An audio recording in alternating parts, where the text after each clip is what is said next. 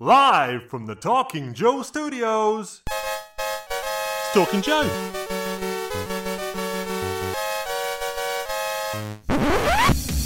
Talking Joe is on the air.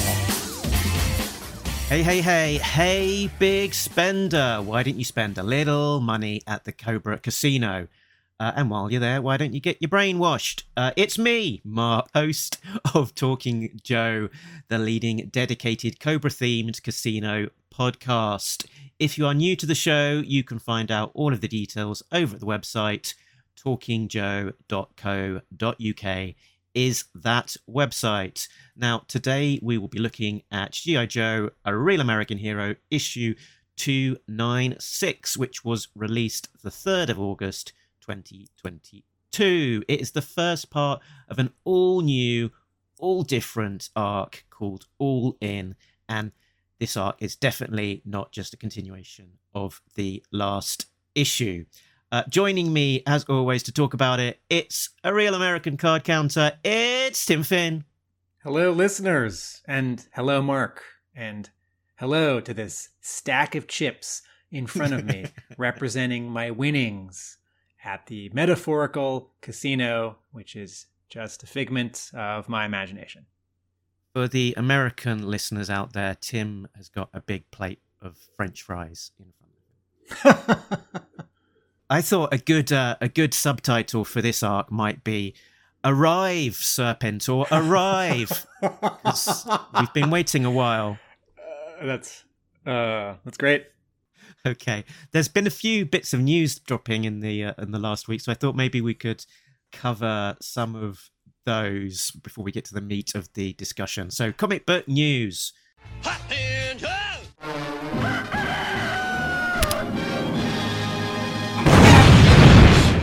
Pathetic.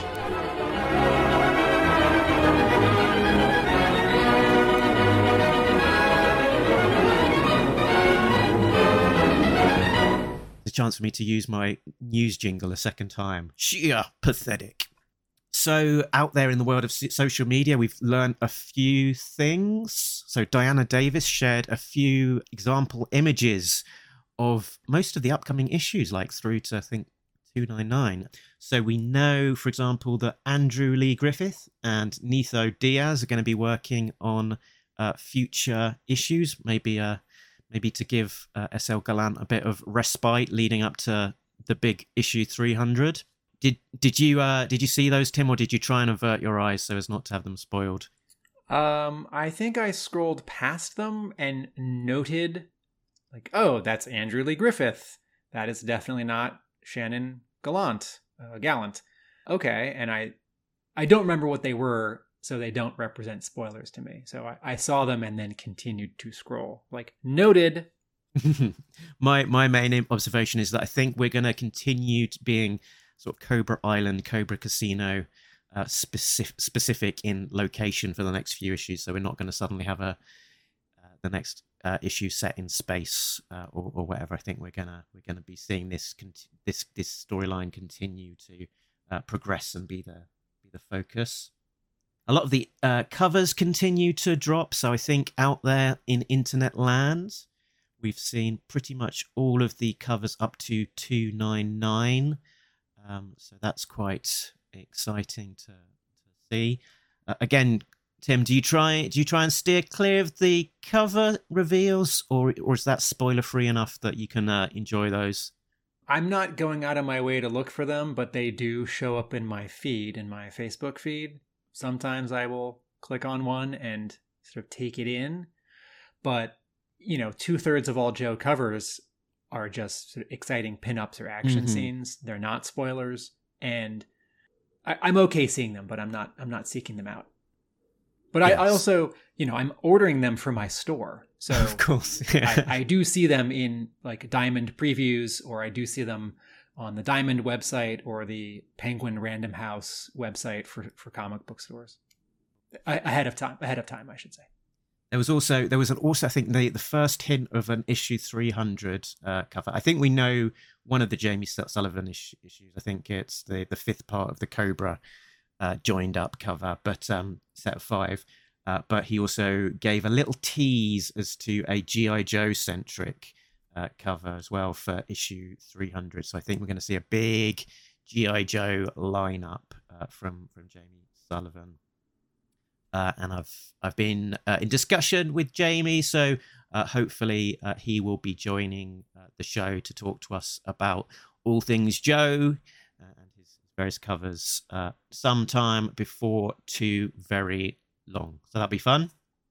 What what other bits of news have, have broken in the last week or two that you want to cover? Well, just at the at the time of recording, yesterday uh, was Saturday of FarleyCon in Chattanooga, and uh, there may have been a little bit of a reveal from Larry Hama at his panel, where he said that he was working on issue three hundred and one, but not for IDW. He he said, or we assume, right?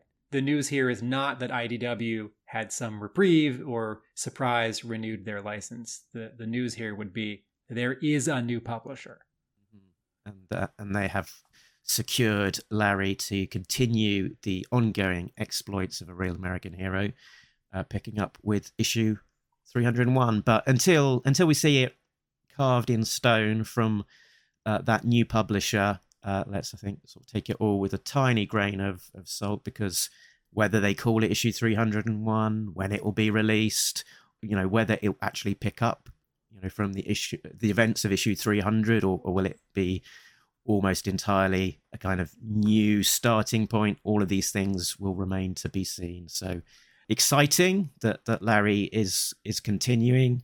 Uh, but yeah, lots still to find out is one of your uh, news items from the last week or two um, an interview with the actor Andrew Koji uh, at EW.com, Entertainment Weekly's website? Because I, I could cover that.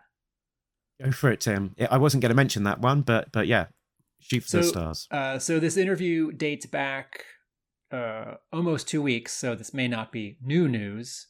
But uh, Andrew Koji portrayed Storm Shadow in the Snake Eyes movie last summer and he is currently in Bullet Train, this movie starring uh-huh. uh, Brad Pitt, and he's also the lead of this uh, streaming series Warrior, which is in its second season now.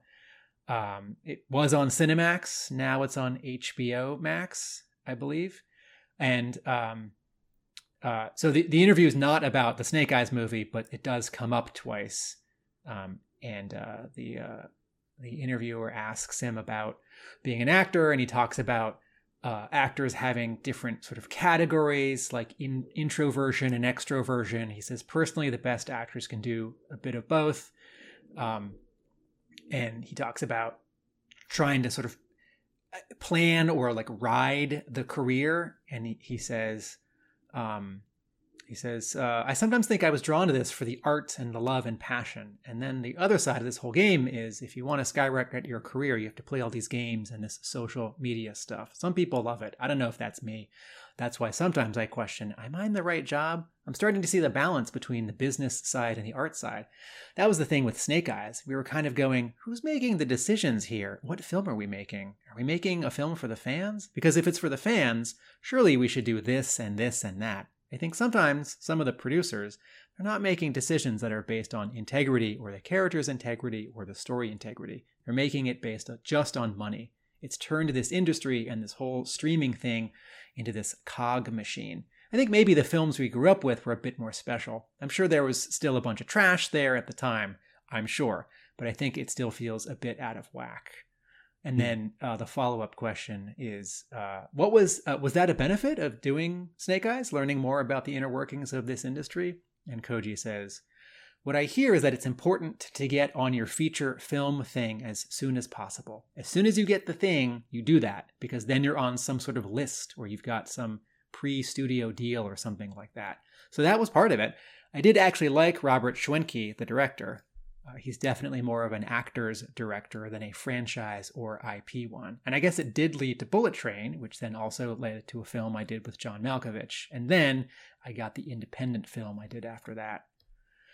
So, somewhere when someone posted this on Facebook, I don't know if they were making the assumption or I'm not seeing it in this interview or there's some other interview I'm not seeing, but the idea was also uh, this actor is very unlikely to return to this character. And, Mhm. you know, if we're sort of pessimistic about the Snake Eyes movie, we all knew or assumed there would be no sequel. And if there was, it would have different characters, it'd be a reboot. So, of course, the actor Andrew Koji isn't returning to this role. But, um, you know, until a studio specifically says we are recasting or we are starting over again, that's actually not a guarantee. Because if, if Koji is contractually obligated to be in, you know, one or two or three more of these movies, and Skydance and Paramount make another G.I. Joe movie, uh, then, you know, regardless of box office and, and critical attention to the Snake Eyes movie, Mr. Koji might have to be in a sequel. But yes, there there won't be a sequel and he won't be in it. Back to you, Mark. yeah, and, and I guess sort of um, what's very obvious from that quote is that he, as an insider, is is there sort of questioning some of the decisions as they're being made. Like "Hmm, this maybe doesn't feel like the it's being you know honoring the the franchise or you know is maybe the best route. You know, it, what is the motivation here? It's is it sort of they're just trying to And, go and we completely you know mainstream rather than honoring the the story, the characters. Yeah, yeah. we as uh, fans might feel a little bit of whiplash because two years ago and a year ago, before and leading up to the movie, we were seeing press from the people making the movie saying, This is great. We worked really hard. You're going to love it. And as sometimes happens with unsuccessful movies or franchise movies, after the movie is out, plus some amount of time, people involved in the movie maybe say different things like, oh, yeah, we knew it wasn't good, or oh, it was really hard because we weren't sure what we were doing, or yeah, I'm glad I made that, but I also wouldn't want to do it again. And that's both upsetting because you think, wait a minute, weren't weren't these people saying like it's great, go see it, no matter what, go see it a year ago? But also you think, yeah, yeah, I had a feeling maybe the people making such a movie weren't having a good time or were questioning some of the decisions, so I'm not crazy.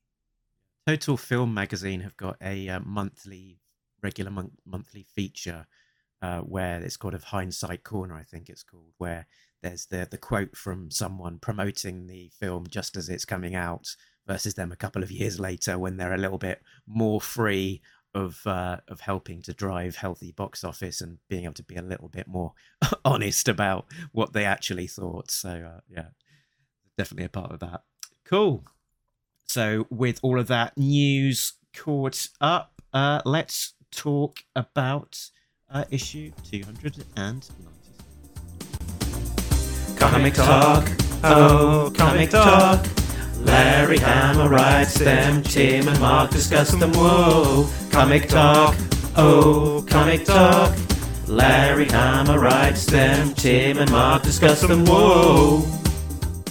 So, this is coming from writer Larry Hama, artist SL Gallant, inks Maria Keane, colours Jay Brown, letters Neil Uyetake, editor Riley Farmer, group editor Tom Waltz, and research specialist Diana Davis. Let's have a look at the covers in the gallery. I'm going to talk about covers A and B and RI, and I want to toss to you for that um, retailer exclusive. Um, so, cover A is drawn by Shannon Gallant, and it is colored by Jay Brown.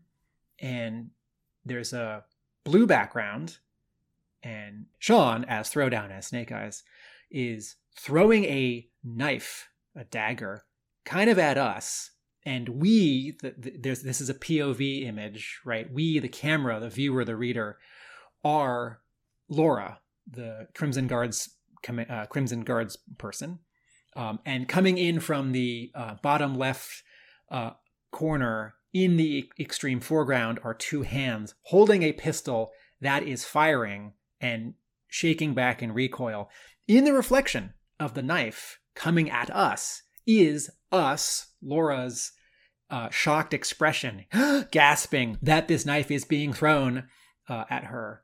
The pose on Snake Eyes is great. He's got his Uzi. Uh, his his his other arm is swung around to let loose this short bladed weapon, and between the two characters, us and Snake Eyes, is a craps table. And then on the bottom, in this Art Deco font, it says "All in!" exclamation mark. Part one. I like this cover. I wanted to compare this a little bit to my comments from the previous cover, where uh, Gallant and Brown drew and colored Serpentor in portrait, just head and a little bit of shoulders, holding one tiny prop. And my comment there was that I really like Gallant's storytelling and acting and fight choreography. Uh, he draws well as a comics artist, as a G.I. Joe comics artist. He is he's great.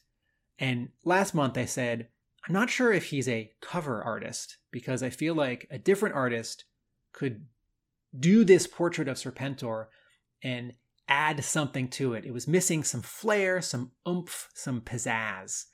And so here's an image which is immediately more exciting because there's action. As as a as a storytelling composition, this covers great, right? Like that we can see Laura, that we can see ourselves in this reflection. That's great. In terms of sort of how it all comes together, I'm reminded a little bit of this comment that Gallant's strength is less in the most exciting and evocative covers and more in the sort of ins and outs of panel to panel, page to page storytelling. And I have a couple um, comparisons. So, part of my reaction to this cover is that even though this knife is being thrown at us, it doesn't feel like the knife is going super fast. And there are speed lines as sort of a, a burst of of surprise and reaction and recognition in the cover, but they're around the, the bullet uh, firing, the, the yellow flash that's under the logo. And you can't see these surprise lines very well because they've been colored as sort of light, light, light blue, and they, they kind of blend in with the medium uh, hazy blue of the background. And as a comparison, let me point you to G.I. Joe issue 42, the Marvel run, uh, Mike Zeck and Dennis Jank, or Dennis Janke cover from I don't know 85. It's the cover where Storm Shadow is got his arms up, he's holding a sword, and he's about to bring it down on a mystery silhouette head with a white question mark in it in the foreground. And that's not a cover with with a, a lunging, hurling movement like this new one, 296, but there is a lot of tension in how Zeck draws and puts shadows on Storm Shadow. And all of those lines act both as sort of a flash, the the reflection of light off of the sword, and also the the the snap, the bam, the lightning crackle of, oh my goodness, this guy's got a sword and he's in this pose, right? So like 42 is all potential energy, 296 is all kinetic energy, but they're doing a very similar thing. And I don't know that it's as simple as I wish Gallant had put a bunch of speed lines behind or around the knife, and a bunch of speed lines might make it hard to see all the fun details in the green part of the craps table.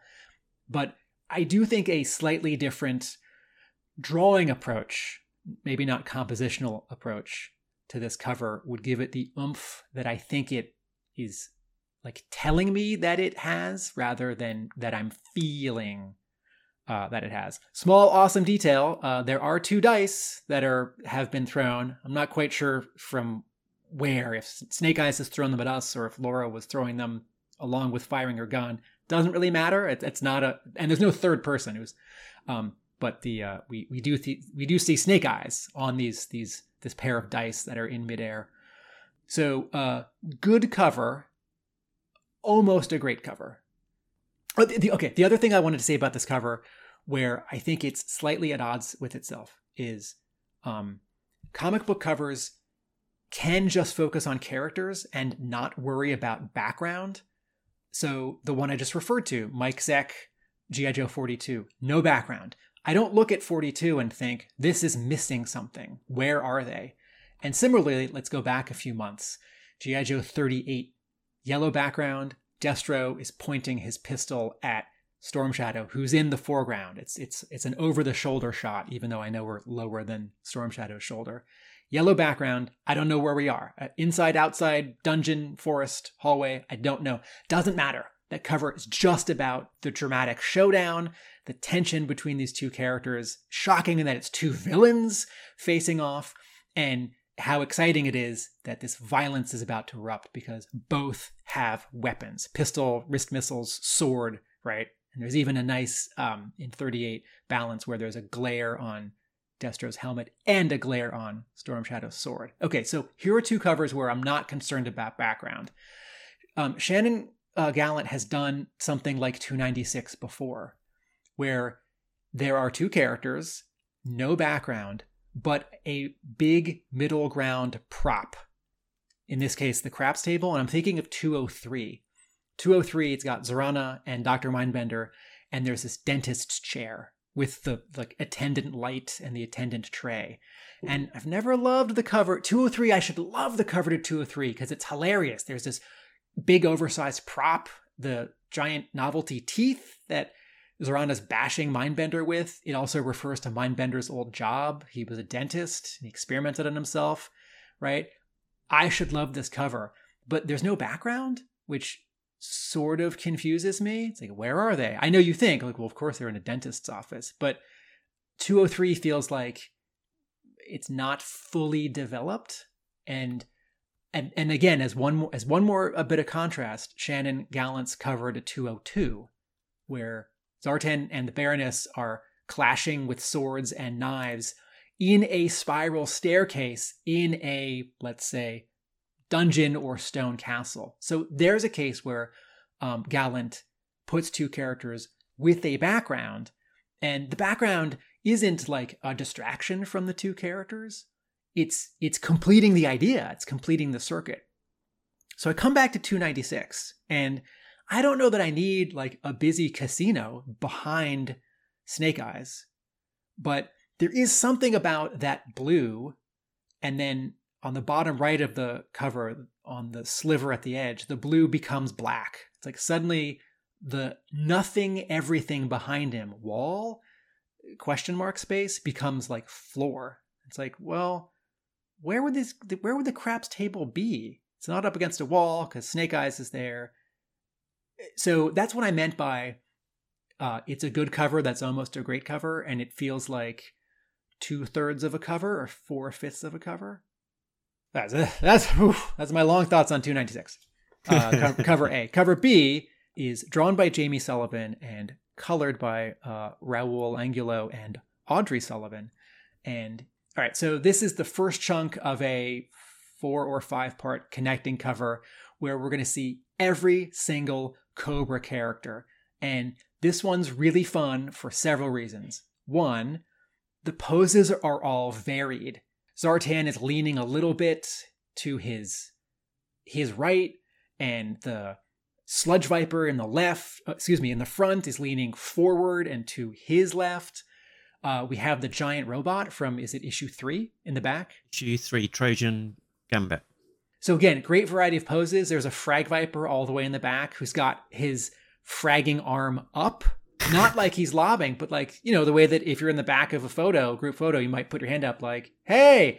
And Ooh. then on the right side, there were two HISS drivers who were talking to each other. Great body language. One's leaning uh, with his arm up on the front. It's like he's propping his elbow on the front edge of the hiss, and the other's got his hand out in a like, hey, a bit of body language. Okay, here's the thing that I really like. There's two things that I really like about this cover. One, really nice coloring flat coloring, not gradients. There are there are hard edges, but any one color next to any other color is a is a is a small jump uh, in terms of a little bit lighter or a little bit darker. I guess there's a tiny bit of a gradient on one of the lampreys in the back center, the, the sun hitting his helmet. Anyway, great sense of light, great sense of color in this cover. Nothing is muddy, nothing's hazy.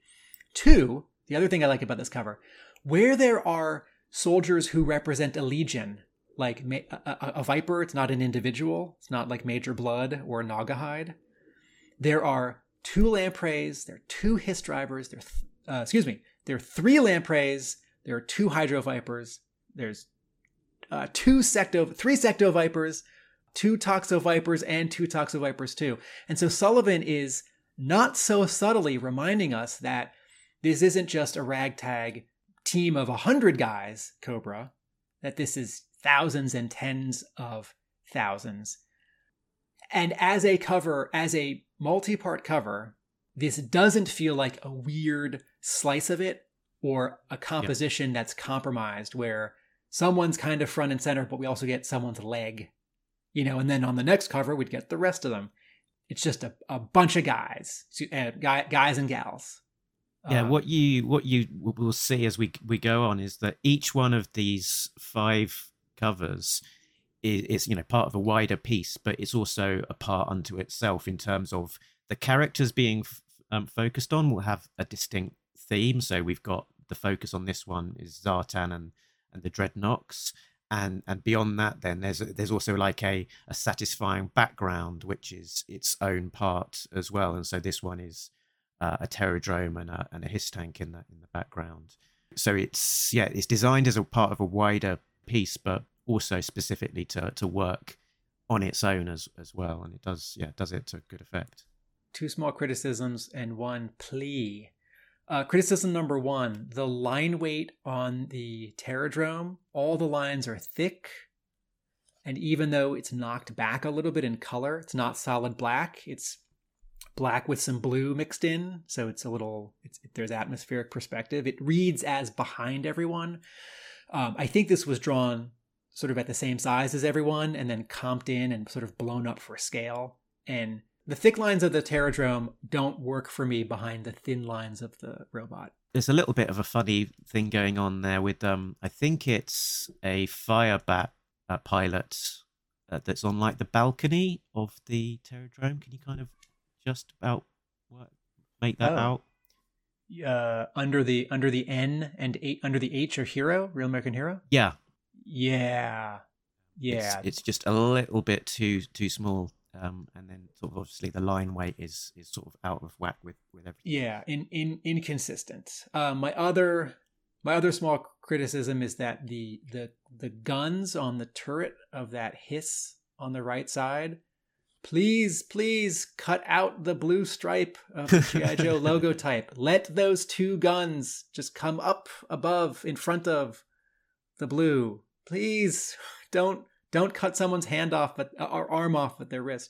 And my plea is whether it's Jamie Sullivan making a deal with IDW and or Hasbro or IDW making a deal with Hasbro like prints and posters of this and not some little thing at a convention where a smart artist can sell a hundred. This poster should be at stores. Like people would love this. Mm-hmm. I'm sure. Um, I'm sure Jamie will be making a print available in, in some form as he has with his other sort uh, multi-part covers. Um, yeah, well, hopefully we'll talk talk to him a little bit about it in the future. But I believe that the technique used here was uh, that um, he would draw each character individually and then uh, digitally sort of paste it together to, to, to form the full uh, lineup and uh, yeah, he gave every, he gave uh, fans the opportunity to uh, have their pick of uh, characters that they could then actually buy the, the single character uh, from this uh, from this lineup. I don't know if he's got any still left over. It becomes sort of like a GI Joe Order of Battle. Mm-hmm. Yeah, where everyone gets drawn, and that art has made it out, and you might own your favorite character.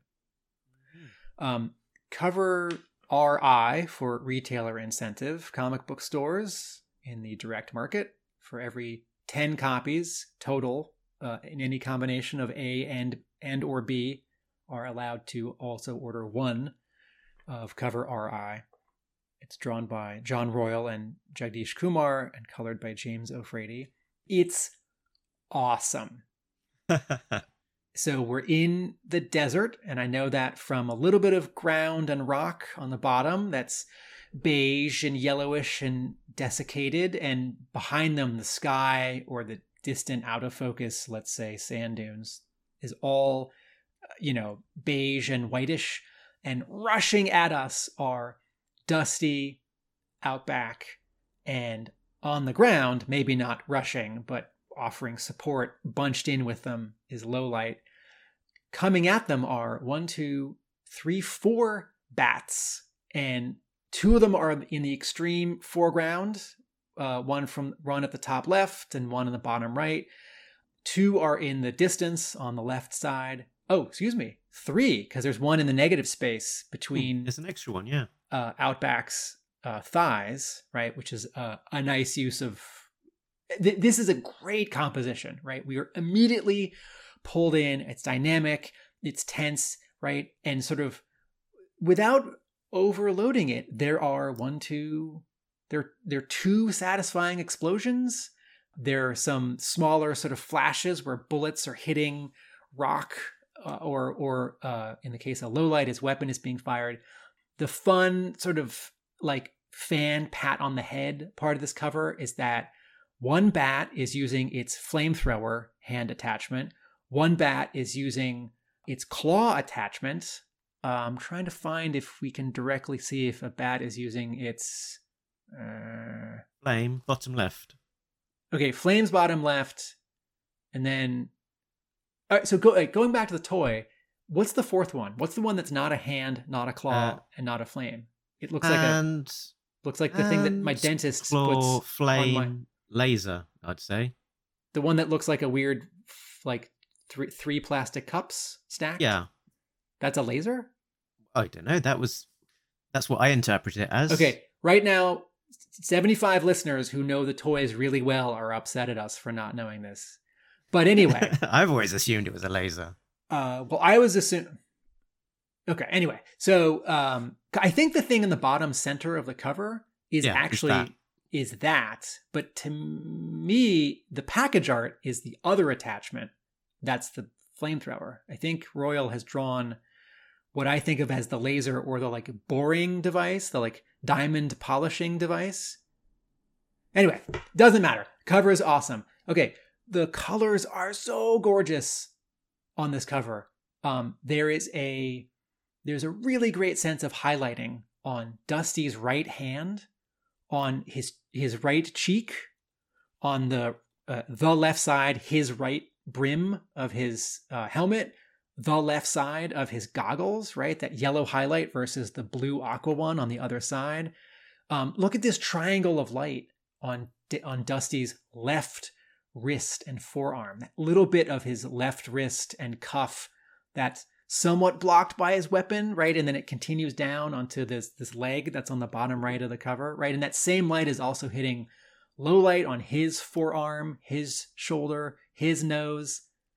It's so great. And then the two uh, uh, bats who are in the foreground, they're they're knocked out in a a, a bluish brown that's got some reddish warmth in it. The the there's a wonderful arrangement of in this cover of light dark light dark light dark and there's a wonderful arrangement in this cover of um, lots of color like eye popping color in the three guys in the center and then two like cherries on top the like explosion behind dusty and the flame the orange flame on the bottom. And then like much less busy like sort of beige whitish sky background. And then the like dark you almost don't see it because you're looking past it sort of knocked out blue brown red of these bats on the top left and bottom right. This cover if gi joe was a, a book about three guys like this could be the cover to a new issue number one it is it is that exciting and that well done and if you you know swapped out dusty outback and low light for mm, stalker Scarlet and Snake Eyes or Duke, right? It's like this could be a GI Joe number one cover. Um, if you want to put only three guys, not you know five or six or ten. I like this so much. I wish this team drew the interiors for for some extra issues or backup stories. Uh, and I suspect that actually this composition with Outback and Lowlight in particular uh, came about probably from a suggestion or commission for uh, superfan uh, Russ Sheath, given that those are two of his very favourite uh, characters, and that uh, he, is somewhat uh, friendly with uh, John. Hmm. Um, he, he, he- yeah, either commission or probably put the idea in his head. One one last little comment. Um, Oh, oh, oh, one and and and Yeah, an, yeah. Uh, fo- and a follow up to our earlier discussion. Just while you were talking, I was doing a bit of g- googling. Uh, the greatest consensus seems to be that those three cups stacked on each other is a laser hand. I've also seen people describe it as gun hand, which mm, I don't think is is accurate. Uh, and another one was energy weapon hand. So, uh, I, yeah, the greatest consensus does seem to be laser, though. It, it's always reminded me of the tool that a dentist puts fluoride on and then polishes my teeth with twice a year. Um, my final little comment um, Royle draws a slightly exaggerated Cobra Bat in the sort of um, slim, kinetic, uh, acrobatic, sort of J. Scott Campbell mode. Um, bat- Cobra Bats in the cartoon are a little bit of like they're very heavy and they're lumbering. And in the comic book, I don't know that that we've landed on a definitive portrayal. Um, these remind me a little bit of how, like Phil Gosier was drawing. Was it those outer space bats on the asteroid in the Star Brigade story around issue uh, one, uh, one, f- 148? Yeah. One, yeah, 148.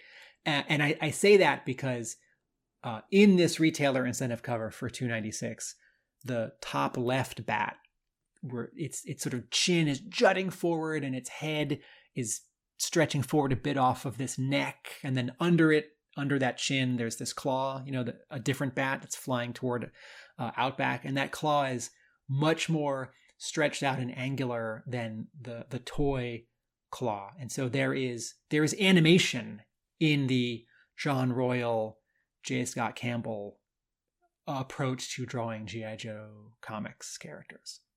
What do you think of the uh, dave johnson online exclusive cover mark it's it's the middle part and it does look more like a middle part. Um it's the the focus is dawn sort of leaping towards laura with mindbender. So it's satisfying that you know it ties into the interior of the book.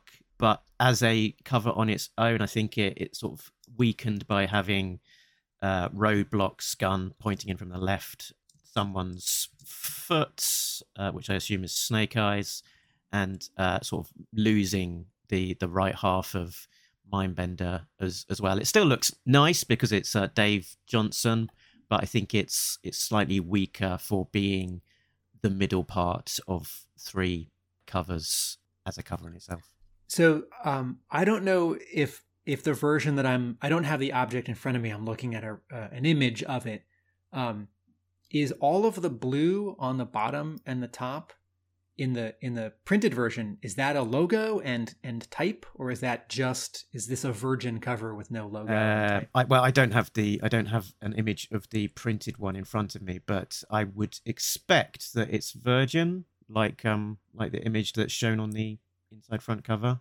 Okay. Because um, part of what would help balance this middle part as its own freestanding cover is if there was a logo on all that blue on the top and some copy on the blue at the bottom.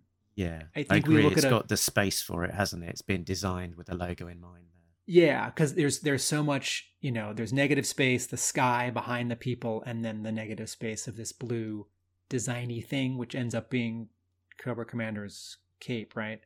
Yeah, this is, you know, I, I said this before about previous connecting covers. I do like this image. If you had said to Dave Johnson, just do a single cover with Dawn and Laura and Dr. Mindbender and maybe a gun and a foot coming in and a, a splash of blue at the top and bottom, I feel like there'd be characters coming toward us and a very different arrangement of characters and uh, negative space. So it's it's a it's a it's a funny compromise you get for making a horizontalish cover pinup poster thing and then chopping it into uh, equal pieces.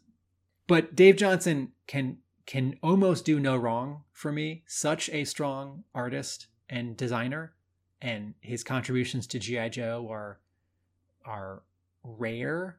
So, you know, any anytime publisher bring him brings him back, bring him back.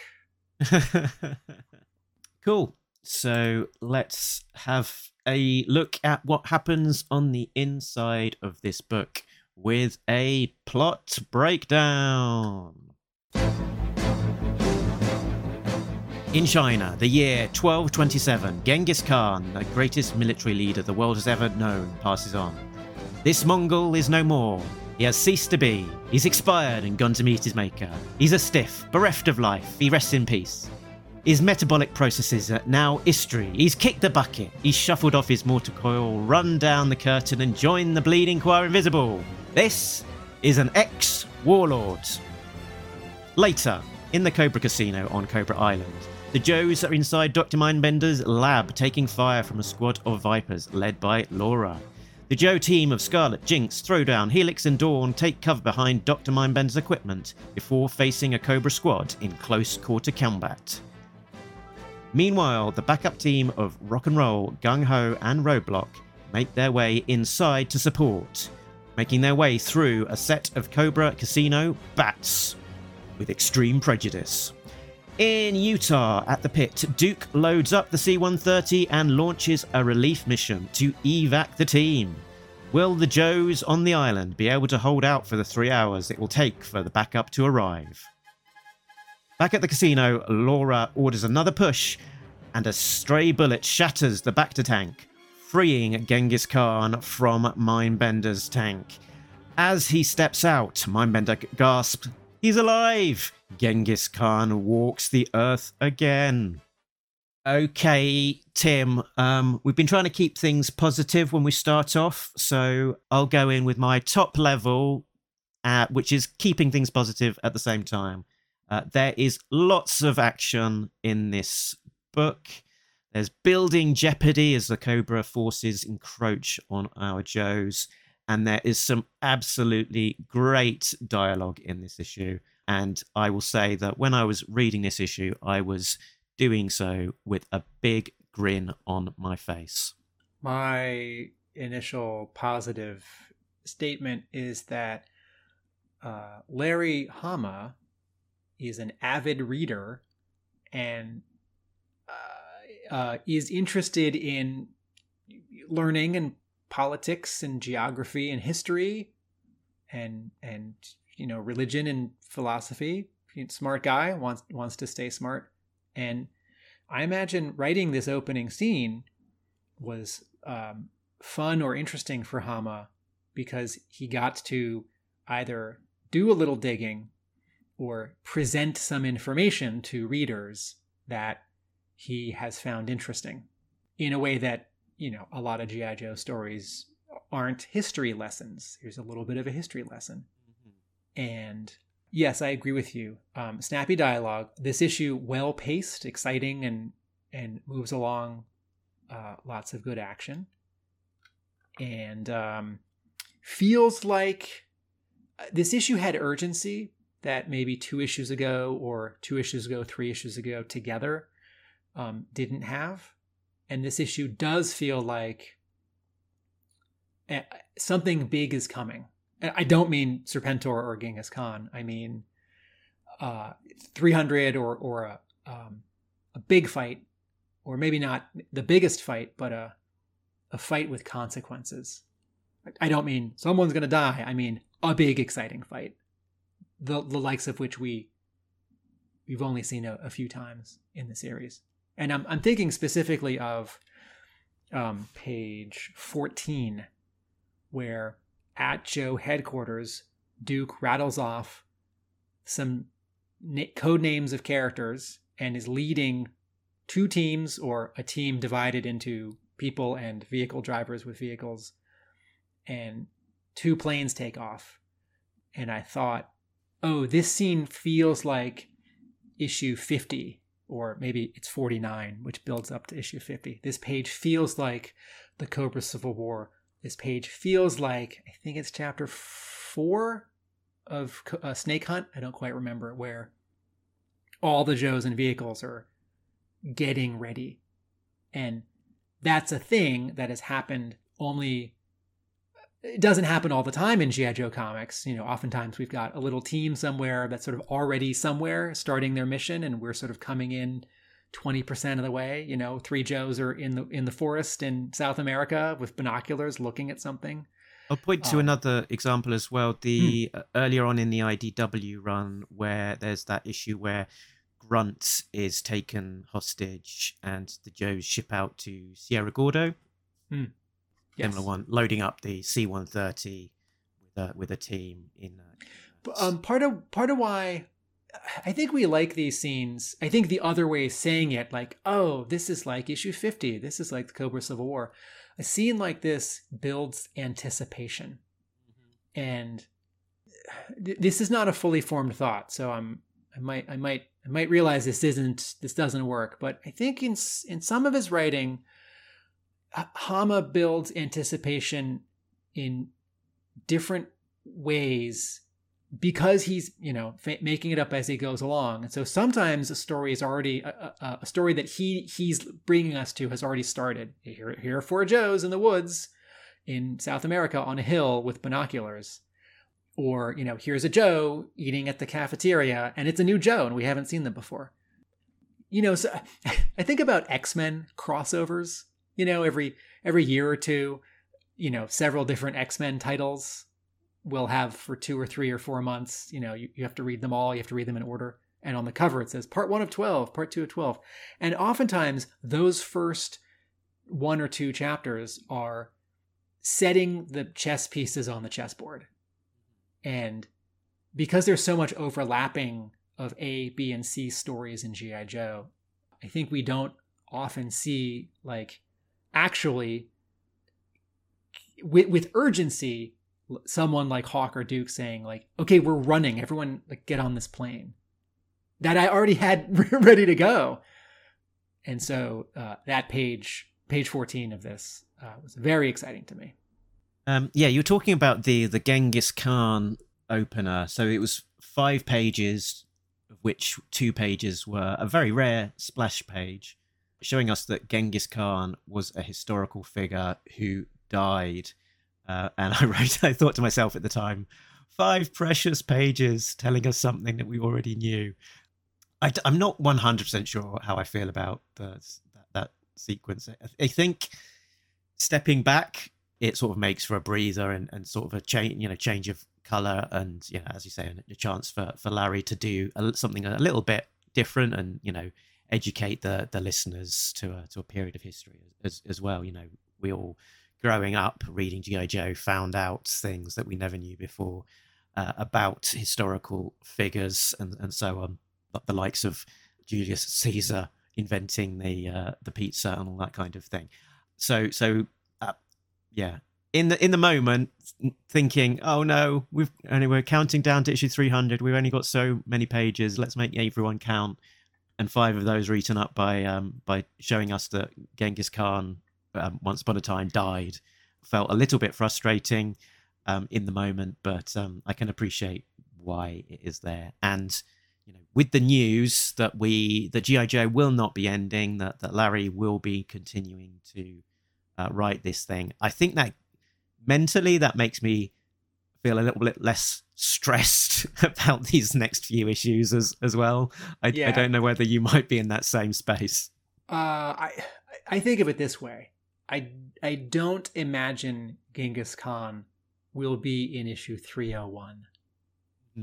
So going back to your your worry that this is precious real estate given over to a something we know and b a character who doesn't have a big connection to GI Joe.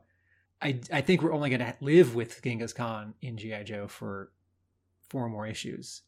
But it's such an unusual scene. I, yes, I was surprised that it went so long. It's and yes, on paper, like don't you know, make this three pages, make this one page. 300's coming. We're out of time. We're out of time. It's so unusual. Uh, I'm willing to I'm willing to go with this, and because Hama has already had two scenes where Mindbender is exploring or talking about where Khan was buried and found.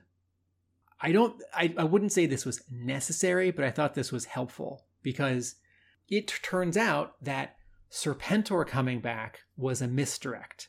Wasn't Serpentor, it's Genghis Khan. They're not making a composite clone. They're just cloning, which for Cobra, lest we forget, is is easy because they did it with Mindbender. And also they did it with Serpentor, and that was much harder. 10 people, not one. And well, this flashback to Genghis Khan isn't him having lots of successes, which might sort of more nicely lead into him alive again, and then we can be worried for the Joes. I think there's something here in the theme of death and rebirth that Snake Eyes' personality inside Dawn's head. Throwdown is Snake Eyes, isn't Snake Eyes. And then Mindbender is cloning someone. That if we witness Genghis Khan's death, then when he comes back, it has more punch in the moment and resonance for the, the theme in these final issues. Yeah, and and it also, I guess, you know, as you're reading these these these issues, and it, every issue could be someone's first. It's re-establishing for the audience this character that breaks out of the tube at the end. Yeah. It gives some weight to that. You know, this is G- Genghis Khan. This was the world's greatest military leader, and we've you know found out about that over the course of five pages of the, the beginning of the issue. So when at the very end of the issue he's back, it, it sort of gives you a little bit more heft to. Also, I'm not about to compare G.I. Joe to From Hell and Larry Hama to Alan Moore, but in From Hell, Alan Moore does all of this research, and he and Eddie Campbell do all of this exploration of who was Jack the Ripper. And the, the book does point to someone. The book has a has an idea or make makes a makes a guess, makes a claim. Um, and we don't precisely know. I think after the book, a couple years ago, some some evidence in uh, Liverpool suggested someone with some certainty. I don't know that full story, but interesting here. We don't know a lot about Genghis Khan's death. We we as sort of people in 2020, and Hama here is depicting it. He has written the scene where, you know, I you know at at at at history.com it explains that uh, Khan was over 60 in failing health and may have succumbed to injuries incurred during a fall from a horse in the previous Okay. year. Now, Hama has, I'm going to guess, read a couple articles or books recently or over time and has much more information than that. I don't think Hama was like, you know, I should show a scene with Genghis Khan in a flashback and like spends three minutes Googling it and reads the same one sentence I just did. I don't think that's what uh, Hama did. But he is either crunching together a couple different sources, picking the one that seems the most reasonable, or eh, making up something based on some stuff that he read. Uh, and as you just said, I think there is more weight for this final page splash in this issue because we have just seen this guy, A, at some height of his conquering career, and also B, dying. And even if you don't like this guy, you don't know this guy, you can't be you can't help but be a tiny bit affected by seeing someone fall off their horse and die. And then their spirit comes out of their body and sees their corpse and then goes to an afterlife. And so that panel, the bottom of page one, two, three, four, five, that does link up to once or twice later in the book where Khan is in his tube looking at Scarlet and she twice notices. And then this final page where uh, he's back. Yeah, let's um now that you've raised it, let's talk about that Scarlet scene. I was almost tempted to cover this in Error Detected. Um, Because she does it once and then she, she- does it again. Exactly, yeah. The, there's one scene where Scarlett says, I swear that thing in the tube is watching Sean. Ulp. And uh, then just a bit later, I swear that thing in the tube just turned its head to look up at me. So it's doing the same thing twice and using almost the same language. I feel feel like just maybe another editorial pass could have improved that or, you know, have us say something different. It just feels redundant. Um, I I felt the same way. Okay, once is notable, three times is a pattern, twice is uh, a sofa bed. It's neither a sofa nor a bed. And sometimes when my students are like showing a film or a film in process, and it's like someone wakes up, they go downstairs, they open the fridge, they get a snack, they go to bed, they can't sleep, they go downstairs, they open the fridge, they get a snack, they can't go to sleep, and then like an uh, you know a satellite lands with aliens. I'm like, no, no, no, rule of rule of threes. Have them go down to the fridge three times. It's like when you tell a joke, you know. It's like, and then this guy walks into a bar. Then he walks into another bar. You don't stop then, right? The guy walks into a third bar. So I think a this one's a third one where Scarlet would say, "Now I know I'm not crazy." right. because I saw him do it again, or like he put up his arm, or he flipped the bird, or he's frowning at me, or whatever. he's rubbing his hands together. He's knocking on the inside. Okay, um, and yes, you are correct. The dialogue is awfully similar for the first one and the second one. I think also in storytelling, uh, slightly different uh, drawing, one additional panel, so that like the second incident has maybe like an additional beat, you know, where she's looking at us and then she turns her head, and it's it's from the same angle but yes, I, I do agree with you that it, it, it wasn't as effective or funny or spooky uh, as I think it's intended. But uh, I wouldn't call it a mistake. But it does it does read as n- not as not as punchy as it wants to be. Something I was going to note on in, in this this issue was about the the sit rep on the inside front front Mm, cover. mhm, It's And- different. Yeah, and we've seen it slightly before. So I think you know what what ha- tends to happen with these things is that you know Larry makes it up as he goes along. He doesn't do like a you know a plot sip, hypnosis. Is that a word? Um, Synopsis. synopsis. Thank you, Tim. Uh, he doesn't do a plot synopsis uh, and then sort of doggedly s- stick to it, you know, for, for the purposes of the so- solicits. So it tends to be, I think, editorial. You know, get a rough idea of where Larry's, you know, gonna go with things if if he's not yet written it, and then kind of lay out something that's vague enough in the in the solic- solicits, um, sort of indicating what might be happening in in the issue. But you know, it's not going to be doggedly held to. Um, so I think this is this almost like the solicit text, uh, and it's clear that you know maybe maybe that this is where they thought the story was going to go, but it hasn't got gotten there or or hasn't gotten there yet. So so Tim, do you think maybe you could read out what's what's in the in that front? oh, sure. cover, and we can, in uh, my, in my you know. best in my best Jack. So here I am. Here I am mixing the comic and the cartoon in my best Jackson Beck. All in Part 1. The final G.I. Joe, a real American hero story arc at IDW Publishing starts here. Using a brand new casino on Cobra Island as a front, Cobra has been busy behind the scenes attempting to resurrect dangerous villains and heroes alike. All in the hopes of creating the deadliest Cobra army ever. It'll be up to the warriors of G.I. Joe to foil their archenemy's evil machinations before it's too late. The fight for the fate of the world is barreling to a calamitous conclusion, and it's time for every single player to go all in. Yeah, so the the big element there is that Cobra is attempting to resurrect dangerous villains and heroes alike in the hopes of creating the deadliest Cobra army ever, which hasn't happened. So, Mi- Mindbender has referred to that. He wants to make a lot of Snake Eyeses, Hmm.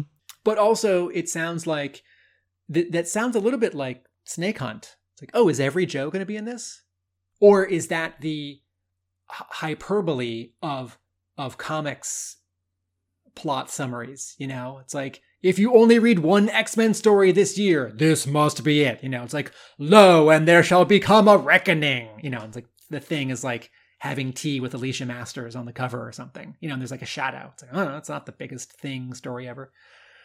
I was going to say the reason why this copy felt different to me is that it refers to IDW. It, it refers to the fact that the series is ending at Hmm. IDW, which Yeah, is yeah. just a just a small point of view uh, formatting thing. But you know, it's usually it's in the letters page where editor Tom Waltz says, "Look, wow, readers, wasn't that an exciting story? Lethal Larry Hama sure is bringing his A game, right?" And in the sit rep, that's that's like third third person omniscient but not emotional. You know, like Snake Eyes and Duke are stra- are trapped in jail. Scarlet's looking for them, as opposed to you know IDW is proud to present its 63rd story. Anyway, just just a small thing. Okay, what really stood out for me in this issue is what I'm going to call a first question mark and a not quite first but un, uh, an unusual uh, I know not to call anything a first in GI Joe because when I do, you you correct me later on. Like 20, 20 issues ago, I said, "Is this the first time we've had thought balloons in GI Joe?"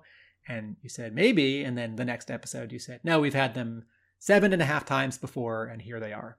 Um, so I think a first on page five is this is the first ghost or spirit we have seen in a Larry Hama G.I. Joe comic. And my asterisk to that is Granny Demon in the aftermath of Snake Eyes' death and uh, Dawn becoming Snake Eyes has referred to Snake Eyes' sort of spirits or like the sort of the demon possession of his like passionate like fighting like wanting to I think it was in around issue 250 or you know, 247 or so, but like like when Snake Eyes was in a was in the zone because Storm Shadow put him there, or do you remember this? Or you know, Dawn is like taking on Snake Eyes' uh, fighting skills. But I'm trying to remember. I don't think I don't think an artist drew a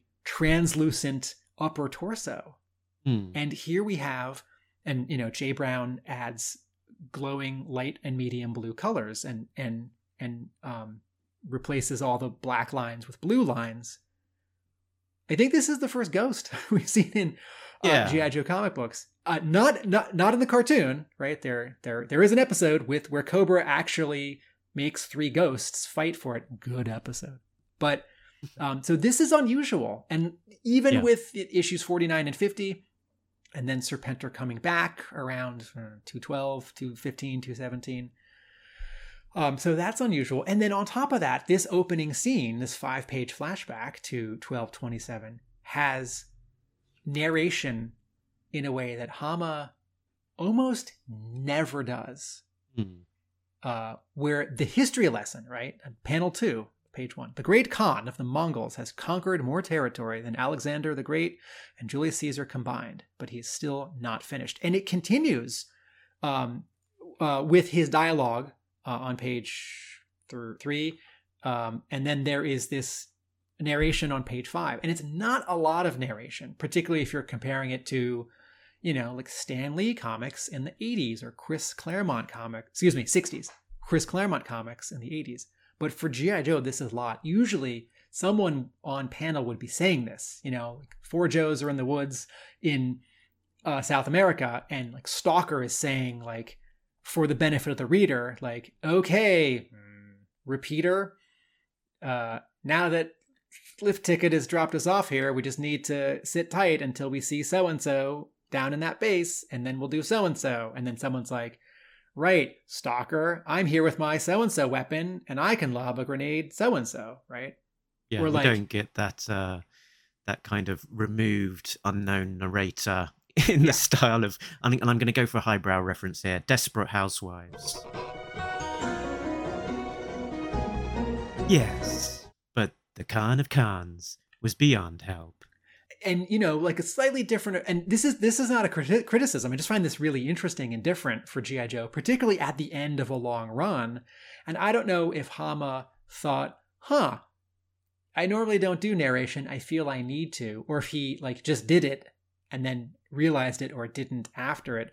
But i do feel like if he was to do this like 15 times in a row without like we we reset the timeline and he does it 15 times i feel like 13 of the other 50 of the other ones like mindbender would be explaining this to cobra commander or laura or mainframe would be explaining this to duke you know? It's like oh we just got some intel from scarlett that they're trying to clone genghis khan right? And then like duke and mainframe are like give give us the history lesson as opposed to effectively larry hama giving us the history lesson. And so um and i know that hama doesn't like to write narration captions and you see that in his work. Usually his captions look like this Sierra Gordo, 0600 hours. Yeah. And then a couple pages later, back in Sierra Gordo, dot, dot, dot. so that was that was uh, striking to me. I also realized after reading this issue and um, thinking about it that um, for all of my confusion and light grumbling in the last couple of episodes with you, why is Serpentor coming back? That's not necessary, and it can be interesting, but I don't know if it's gonna be interesting. Nope, it's not Serpentor. it's Genghis Khan, and the, the the sort of misdirect or Hama figuring it out as he goes along even Hmm. continues onto the cover of next issue, which was drawn some time ago, and you know covers in comics like don't want to spoil things because they have to be in catalogs you know two or three months ahead of time. So the cover to next month is Scarlett reacting to someone in this green cloning tube, and the person seems to be awake and aware, but the person is bald and hairless. It's not the Genghis Khan of this issue who's got hair and a beard and a mustache. And so when I saw this preview cover for what's going to be next issue some time ago, I, I thought it was, you know, a good image, but also um, like, "Ugh, I guess it's Serpentor. Because, you know, wouldn't Serpentor come out of the tank, you know, smooth? Yeah, in, indeed, and you know, was was this cover just drawn before the the the whole Genghis Khan um, with with the hair and the beard? Was it you know with the thought that it might be someone else in the tube? Hard to hard to know without uh, asking uh, Shannon directly. And and yeah, given that we know that often these covers have to be prepared long in advance of uh, the interiors and, and knowing what happens on the inside, my conjecture would be that uh, it was the best stab of you know we know that there's going to be these these tubes we know that the, the that Scarlett's on this mission let's let's leave it as a bit of a mystery and maybe something like that might happen on the inside maybe it won't but uh, you know it could be just an interesting cover slash misdirect slash anything at this point if i if i sort of just put a pin in your thought about the afterlife point as as well uh, i'll just note that i think the sim- the most similar thing that we see happening in terms of alluding to an afterlife is probably the doctor venom um scenes where oh, yeah. where yeah. his sort of uh, his robot brain is sort of closing down. I think. Well, he dies twice in the IDW series, I think, and both times they're kind of hinting at a kind of afterlife. And uh, there's quite a memorable scene where he's you know, being haunted by the sort of a vision of Kwinn Mhm. pulled into the afterlife. So um, it's it's not it, not entirely a ground, a sort of a completely sort of ground that's been completely left untouched. But yeah, that idea of a spectre, a spectre kind of leaving the body and on on paper i should not like that but i'm just going to remind myself here. It's like no no many many years ago a ninja in this comic slowed his heartbeat so that he looked like he was dead. And i don't know a lot about ninja or you know navy seals but i don't think you can do that.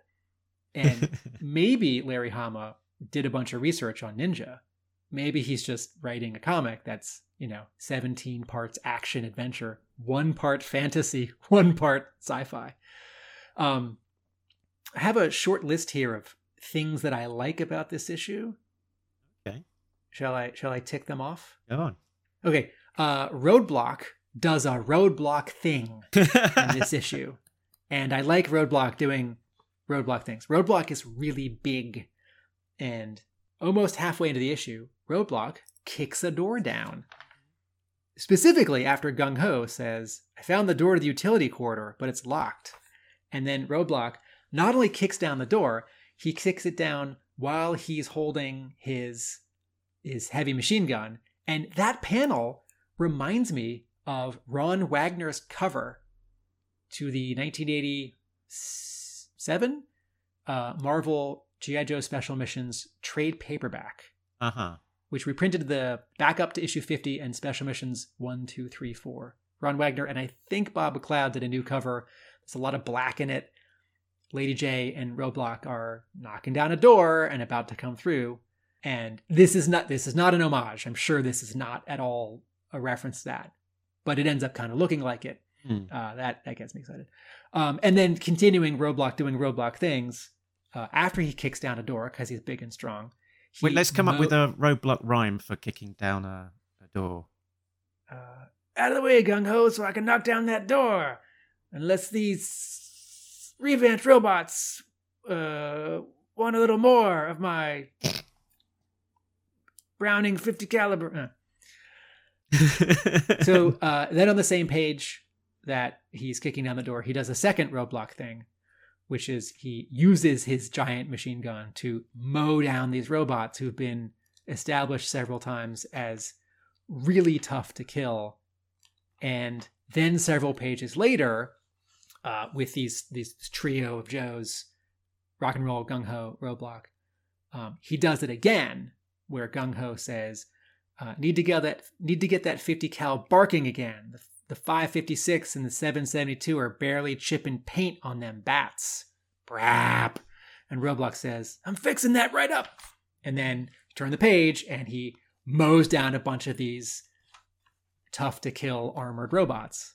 So twice in one issue, Roadblock does the thing, you know, that we want him to do. You know, it's like in in in G.I. Joe Retaliation when Dwayne Johnson and uh, Duke have their little bet at the beginning, and Dwayne Johnson picks up this crazy gun and shoots the whole wooden post and wins the bet. It's like, okay, it's, that scene kind of makes me roll my eyes, but it's like, okay, check. You had Roadblock do a, a Roadblock thing. Excellent. And uh, did you notice that each time those bots are blown away, their uh, little eyeglass flap is uh, flying off in the air as well? Hmm. Mhm. Um, I wonder if that is uh, Shannon Gallant adding a little closure to this idea that they are not armored where their eyes are. And so visually depicting their eye 3D glasses fold up thing as as separated uh, dots that I and crosses that yeah, T. yeah, yeah, yeah. Um, another little thing that I liked in the issue is uh, Gung Ho does appear to speak with his Caj- Cajun accent. I-, wasn't entirely sure. Right, I found the door to the utility corridor, but it's locked. All right, I don't I don't see anything there. Go forward a couple more pages. Uh, I think it's that. Uh, just bloop some 40 micronite grief on the one sneaking up behind us. Like, okay. But need to get that 50 cal bargain again. The 556 and 772 are barely chipping paint on them bats.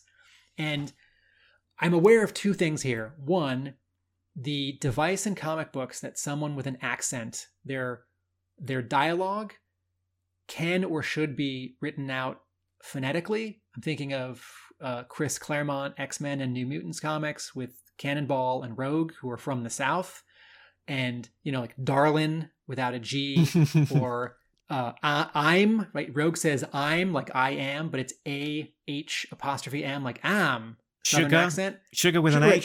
Sugar, sugar right. And I think, I don't know, I think that's okay, right? I love it in uh, Dave Sim's Cerebus when he draws his Mick Jagger and Keith Richards parodies and phonetically spells out and letters out their really thick British, very specific to a place British accents. But there are people in the world where if you did that, that would be offensive. So I think maybe maybe we don't do this anymore. But the other thing that I'm aware of here in this scene with these scenes with G- uh, with Gung Ho is that I remember in the Marvel run, uh, he first shows up in issue 11, right when they're in the Arctic, the Right, pipeline, mhm. Yep, yep, yep. and then he shows up yeah. again with uh, Snake Eyes and Rock and Roll and Kwinn and Doctor Venom in the New Orleans or somewhere or San Francisco, can't remember. And I remember somewhere in there, issue 10, 30, 50, someone writes in and says, Why doesn't Gung Ho have his accent anymore? Hmm, yeah. And I think the answer is we forgot, but you know, Marvel, letter, Marvel letters pages don't Make admit mistakes. mistakes like that. And I sort of remember someone attempted a no prize, and it was something like, well, he's been with the Joes, he's sort of lost his accent. And I don't know if they got a no prize for that or not. And I don't remember other times Gung Ho has shown up since around issue 15 or 30 all the way to 296. I'm sure he was in Snake Hunt. I don't know if he spoke. But I'm sort of I'm pleased that there are two or so small nods to uh, his accent because you know like in the in the in the cartoon he does not have an accent he just he does not have a cajun accent you know in the cartoon he does not talk like gambit on the 1992 fox They X-Men saved that for. Copperhead, right? Yeah. Well, Copperhead Copperhead has an accent, but is um Gung Ho in the comic book. It's it. Sorry, I, I should differentiate. Uh, with with Gung Ho and uh, um, Gambit, it's not just an accent; it's also a dialect. Like there are some different words. Hmm. Whereas with Cannonball and Rogue, it is it is pronunciation. I sugar. Uh, anyway, so some something that I noticed. Cool. So at the beginning of this this issue, we're sort of picking up from the last page of the previous issue, where Laura is with a group of vipers that catch the Joes unawares as they're coming out of the the lab. The last page of the last issue, it seemed like Laura had them dead to rights, whereas we pick up back in the the lab where they're mid firefight. So yeah sort of hunkered down in defensive position.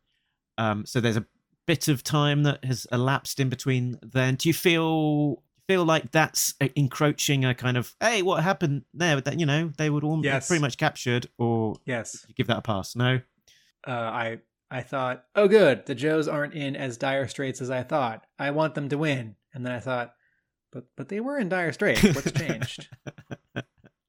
yeah like, oh, it's it's the it's the it's the biggest page turn of them all. The end of the issue, and a month later.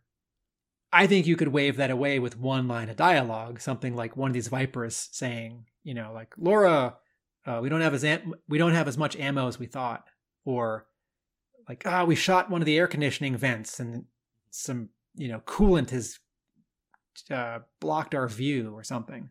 yeah well, they yeah Um, they got back into the lab you know that kind of yeah there there's a lot of good dialogue and interplay here with Laura pressing her soldiers to move move in different ways. Uh, Dr. Mindbender reacting negatively because he doesn't want his stuff to get shot. Uh, Scarlett reacting strategically. You know, Laura says, Vipers, you heard Dr. Mindbender. And remember that we're taking Snake Eyes alive. And Scarlett says, Joes, you heard Mindbender. Take cover behind Mindbender's fancy, expensive equipment that they're not supposed to shoot. Right. And that's just, that's AB. That's a panel on the panel right after it yeah i thought that was and brilliant. they're both they're both yelling they both have their mouths open they're both doing something with their hand they're both doing something with their other hand it is a small and nice uh sort of pa- parallelism on was it page seven i think the top of the first two panels of page seven um, also since i um, give the other gi joe series uh, from the 2000s that we talk about in our disavowed episodes a hard time sometimes for not um, depicting the introduction or a reminder of a visual element clearly, I want to point out something nice here. In issue 296, on page one, two, three, four, five, six, and seven. So we we cut back to the shootout in Mindbender's lab, and in the first panel on page six, Mindbender's arms are behind his back. You're not sure why, and the Viper he's with jeffrey. he's also leaning forward and his arms are back and you're not sure why. They're cropped. And then the next panel we don't see them in the next panel. Again they're both sort of hunched forward in a way that suggests they, they have handcuffs or their hands are bound but you don't you can't actually see it. And then on the next page page 7 in panel 3 it's not it's not drawn big and it's not colored super contrasty but you can see that there are uh, shackles around dr mindbender's wrists so that is just a small example of sure, if you're reading the trade paperback, you're reading this sort of in one sitting, you know that Mindbender is handcuffed. And to your joke before, every issue, even the fourth to last issue of a series that's been running for 12, 12 years, is someone's first issue. And they might not have read the previous issue and they might be thinking, why is Dr. Mindbender sitting in such a funny way? Right? It's like, no, no, no. On the second page of this scene, Gallant does reestablish, so you can see it, that Mindbender's hands are tied.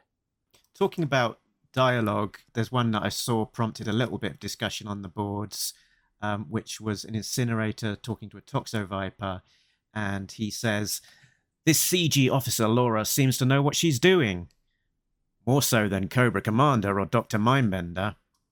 Uh, so a little bit of a surprise from the Cobra ranks that uh, their commanding officer actually seems to be, uh, you know, have a little bit. Uh, what's the right word? Seems seems to be yeah in control, know what they're doing, uh, as opposed to their normal hapless leaders. Um, what are your thoughts on that, Tim? I was pleased that a lower Cobra soldier recognized it and said so because I thought, oh, Laura seems to be doing a good, good job here. Oh, the, the Cobras think so too. Um, but also the the comparison is unflattering. You know, Yeah. Cobra Commander Totally. loses loses a lot of his momentum and menace if he's you know less than competent. And you know, like what have we seen in the last two issues? He's like talking to tourists at his Mm. at his casino. But at the same time, it's like, well, he used to be a used car dealer, uh, and you know, in those flashbacks in the Marvel series, when he's giving his speeches, when he starts wearing a mask, but he's not, you know, a global terrorist yet. It's like, no, there there would be a part of Cobra Commander's personality which is going to glad hand. But you know, I do think, you know, what the series wants in the last, you know, 30, 50 issues is a, a, a decisive win for Cobra that feels like Cobra Commander is a terrible person. And I don't mean injuring or killing a Joe. I mean in the way that uh what is issue is it issue 42 when when Cobra Island is created and Cobra gets it? You know, like something like that. It doesn't have to be like issue 156 when Cobra takes the White House. I never really bought that. But you know, I do if I could if I could rewind 10 or 15 issues, you know, Cobra Commander always seems overextended. Yeah, it was a great it was a great beat that that issue uh, where the creation of Cobra Island that the, the Cobras are thinking strategically. They're several steps ahead of the Joes, and and ultimately they they have a victory in at the end of that issue where they've got Cobra Island, and the Joes have to kind of walk back with their the tails between their their legs. It was uh, Isn't great moment. Isn't there isn't there something like that in the Snake Eyes trilogy or ahead of it where the Joes can't actually go into the Cobra consulate building because it's it's like an embassy. It's like Mhm. sovereign territory. Am I am I making this up? Hawk says, "Don't go there, or you can't go there," or someone and says, then "We they go can't anyway. Yeah, yeah, right. I mean, abs- absolutely. You know, I, I sort of wonder in the um, Hama taking side and supporting characters and elevating them. You know, Billy, for example. I sort of wonder, like, oh, instead of Laura turning her back on Cobra and letting Snake Eyes go free, she she to be in charge by 300? You know, Hama has said he's not going to kill anyone in 300. I'm not sure that that counts for Genghis Khan, but that would be an interesting turn of events. Say, say, suppose you know we've been thinking that that Laura's gonna, you know, defect to, uh, you know, sh- that that she's got this sympathy for the Snake Eyes and for for the Joes, and we've been, spe- you know, looking at uh, them sort of laying the track really for for her sort of, you know, making a turn and joining the Joes, or at least not not you know wanting to to capture and kill Snake Eyes. But but what if that's all a kind of a a, a misdirect, and uh, and she goes completely other way, and then um, yeah ends up becoming the all new, all different female Cobra Commander or something. Now we we have seen a female Cobra Commander at the very very end of the IDW continuity, uh, the GI Joe comics that weren't written by Hama. Um, after all of the sort of crossovers with Transformers, in the final two or three issues of the series, that's called Scarlett's Strike Force. Uh, the the Baroness becomes Cobra Commander, and they call her Cobra Commander. Also, that happened in Tom Scioli's Transformers and GI Joe, right? Transformers Yeah. versus GI Joe, right? Isn't there like a woman Cobra Emperor at the end? Mhm. Um, anyway, anyway, I, I'm ready for anything to happen with Laura. I also think it's possible if, depending on what Hama's sort of goal for the next series is and the sort of editorial n- nudges he gets you know if if it really is 301 and not new number 1 Laura may be a conflicted CG in 301 and you know maybe she sort of fades out at 3 306 or maybe she does become a good guy by you know 309 or something. But if if she turns out to be evil i don't know that there's setup yet for that. But there does feel like a lot of setup for her to renounce cobra or renounce cobra and help the joes. I had a uh, a thing that i thought was uh, fascinating i wanted to ask you about it. On page 12 in the first panel uh, the night creeper is using a machine gun that is also a crossbow Yeah. and I wanted to ask you, is that how you see the Night Creeper action figures crossbow with five bows on it? Or is that just a cool thing that like Gallant threw in there? I think this is just a cool thing, to be honest. I never, yeah, I would never have interpreted that original Night Creeper's weapon as looking like that. But I think it's a cool touch. Yeah, I, I Uh, turned the page and I said, Whoa! Yeah, it's neat. It's sort of, you know, it's the the new, the modern of the of the kind of the machine gun with the kind of the old of and sort of Night Creeper aspects of of having a, a, a crossbow. So yeah, you in a firefight situation, clearly an automatic weapon is going to be better than a, just a standard old crossbow. But uh, when you're sneaking about, you want a, a crossbow, and, I, and any gun or crossbow expert will probably tell you that it's a little bit, it's not necessarily particularly realistic way of uh, having either of those things working. But um, as a as a concept, it's quite cool. I imagine there would be two different triggers. Because you, you wouldn't you definitely wouldn't use the crossbow while you're also firing bullets. Yeah.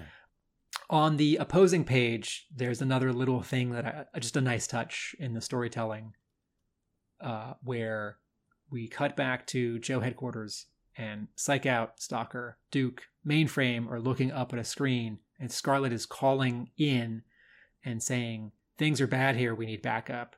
And in the two panels where she's on the screen that they're looking at and then also a close-up of the screen she's talking into her sort of Joe pad, you know, her, her iPad tablet for communication, her, her her video phone computer, and she's holding it out in front of her. And in both panels, her her left arm, the arm on the right, Uh-huh. is foreshortened at uh, quote us at the actual camera in this electronics device. Just just a small little thing, just paying attention to body language, uh, which I which I appreciate. Um, and then in that final panel, uh, you know, I don't I don't love the coloring in this issue, and I'll just point out one example. The final panel of this page, where we're in the pit, Scarlett's on screen talking to these four Joes. You know, Duke Duke is pointing in this final panel, and you know his complexion is this sort of hmm, rotting purple Caucasian, and his hair is this like okay. You did say rotting purple, right? Yes, and his hair is you know it's a, it's a sandy, desaturated blonde. Okay, and then his his shirt is it's like you can't decide what it is. It's like it's not his mustard yellow shirt. It's it looks sort of like was it the figure that had the jetpack and the open mouth where his shirt is like white but a little a little green? Or am i thinking of a comic two pack from five years ago? So you know here his shirt is this sort of it's like not the right color but it's also got these really bright highlights on it i guess. But if if there's highlights from that computer screen with scarlett like that's blue. So and his teeth are like the brightest thing in the panel.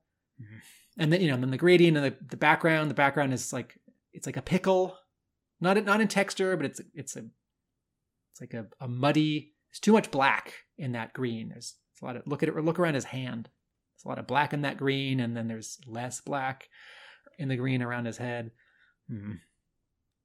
anyway um, but you know in, incinerators showed up and did you did you look into this is this can't be the first time we've seen incinerators So I did not go back and double check. I think it probably is. There's there's always a chance that they might have snuck in somewhere and I've forgotten about it. I feel like It's possible maybe during um, were they maybe were they during in the um, yeah were they in the pit uh, when Snake Eyes and Serpentor died? I feel like there was. I feel like I've seen a there's a Shannon chance. Gallant There's a incinerator. chance. But, but there's also a chance it's the first appearance. Well, I, I do I do think I, I do think that they did not show up in 1991, 92 when Andrew Wildman was drawing the book. I do feel somewhat confident in saying that. Uh, but you know, every t- every time I, I make an absolute first time word a thought balloon, right? Not true. Uh, there's uh there's some good uh, sword slashing and bloodying of various vipers from the ninjas there is. in this issue. Yeah, most of the on-screen deaths occur through. Uh, so most of where sh- guns are being shot, they tend to hit robots. Uh, where people are being shown uh, being badly wounded or killed, it uh, is via a bladed weapon. Uh, one one more one more thing. This this is half color and half uh, drawing. As as great a job as Gallant is doing on this issue with a, a tough deadline. Long Range's costume in those two panels where Long Range shows up. I never had Long Range. I sure wanted the thunderclap, but um, his costume is a little underdrawn. It's missing one or two details, and it is colored. He's colored like payload Yeah, like just just a blue or aqua with some white. Like no no no no he's got gloves okay he's got he's got an armor ch- chest thing or a vest he's got he's got pants he's got legging boots boot leggings like like the baroness you know like thigh high insulated. Those are gray. His pants are dark green. His shirt is uh sort of a uh, you know a, a leather neck green. Yeah true. like muskrat absolutely muskrat is two colors sure just you know his his aqua and his you know caucasian sure Hard top.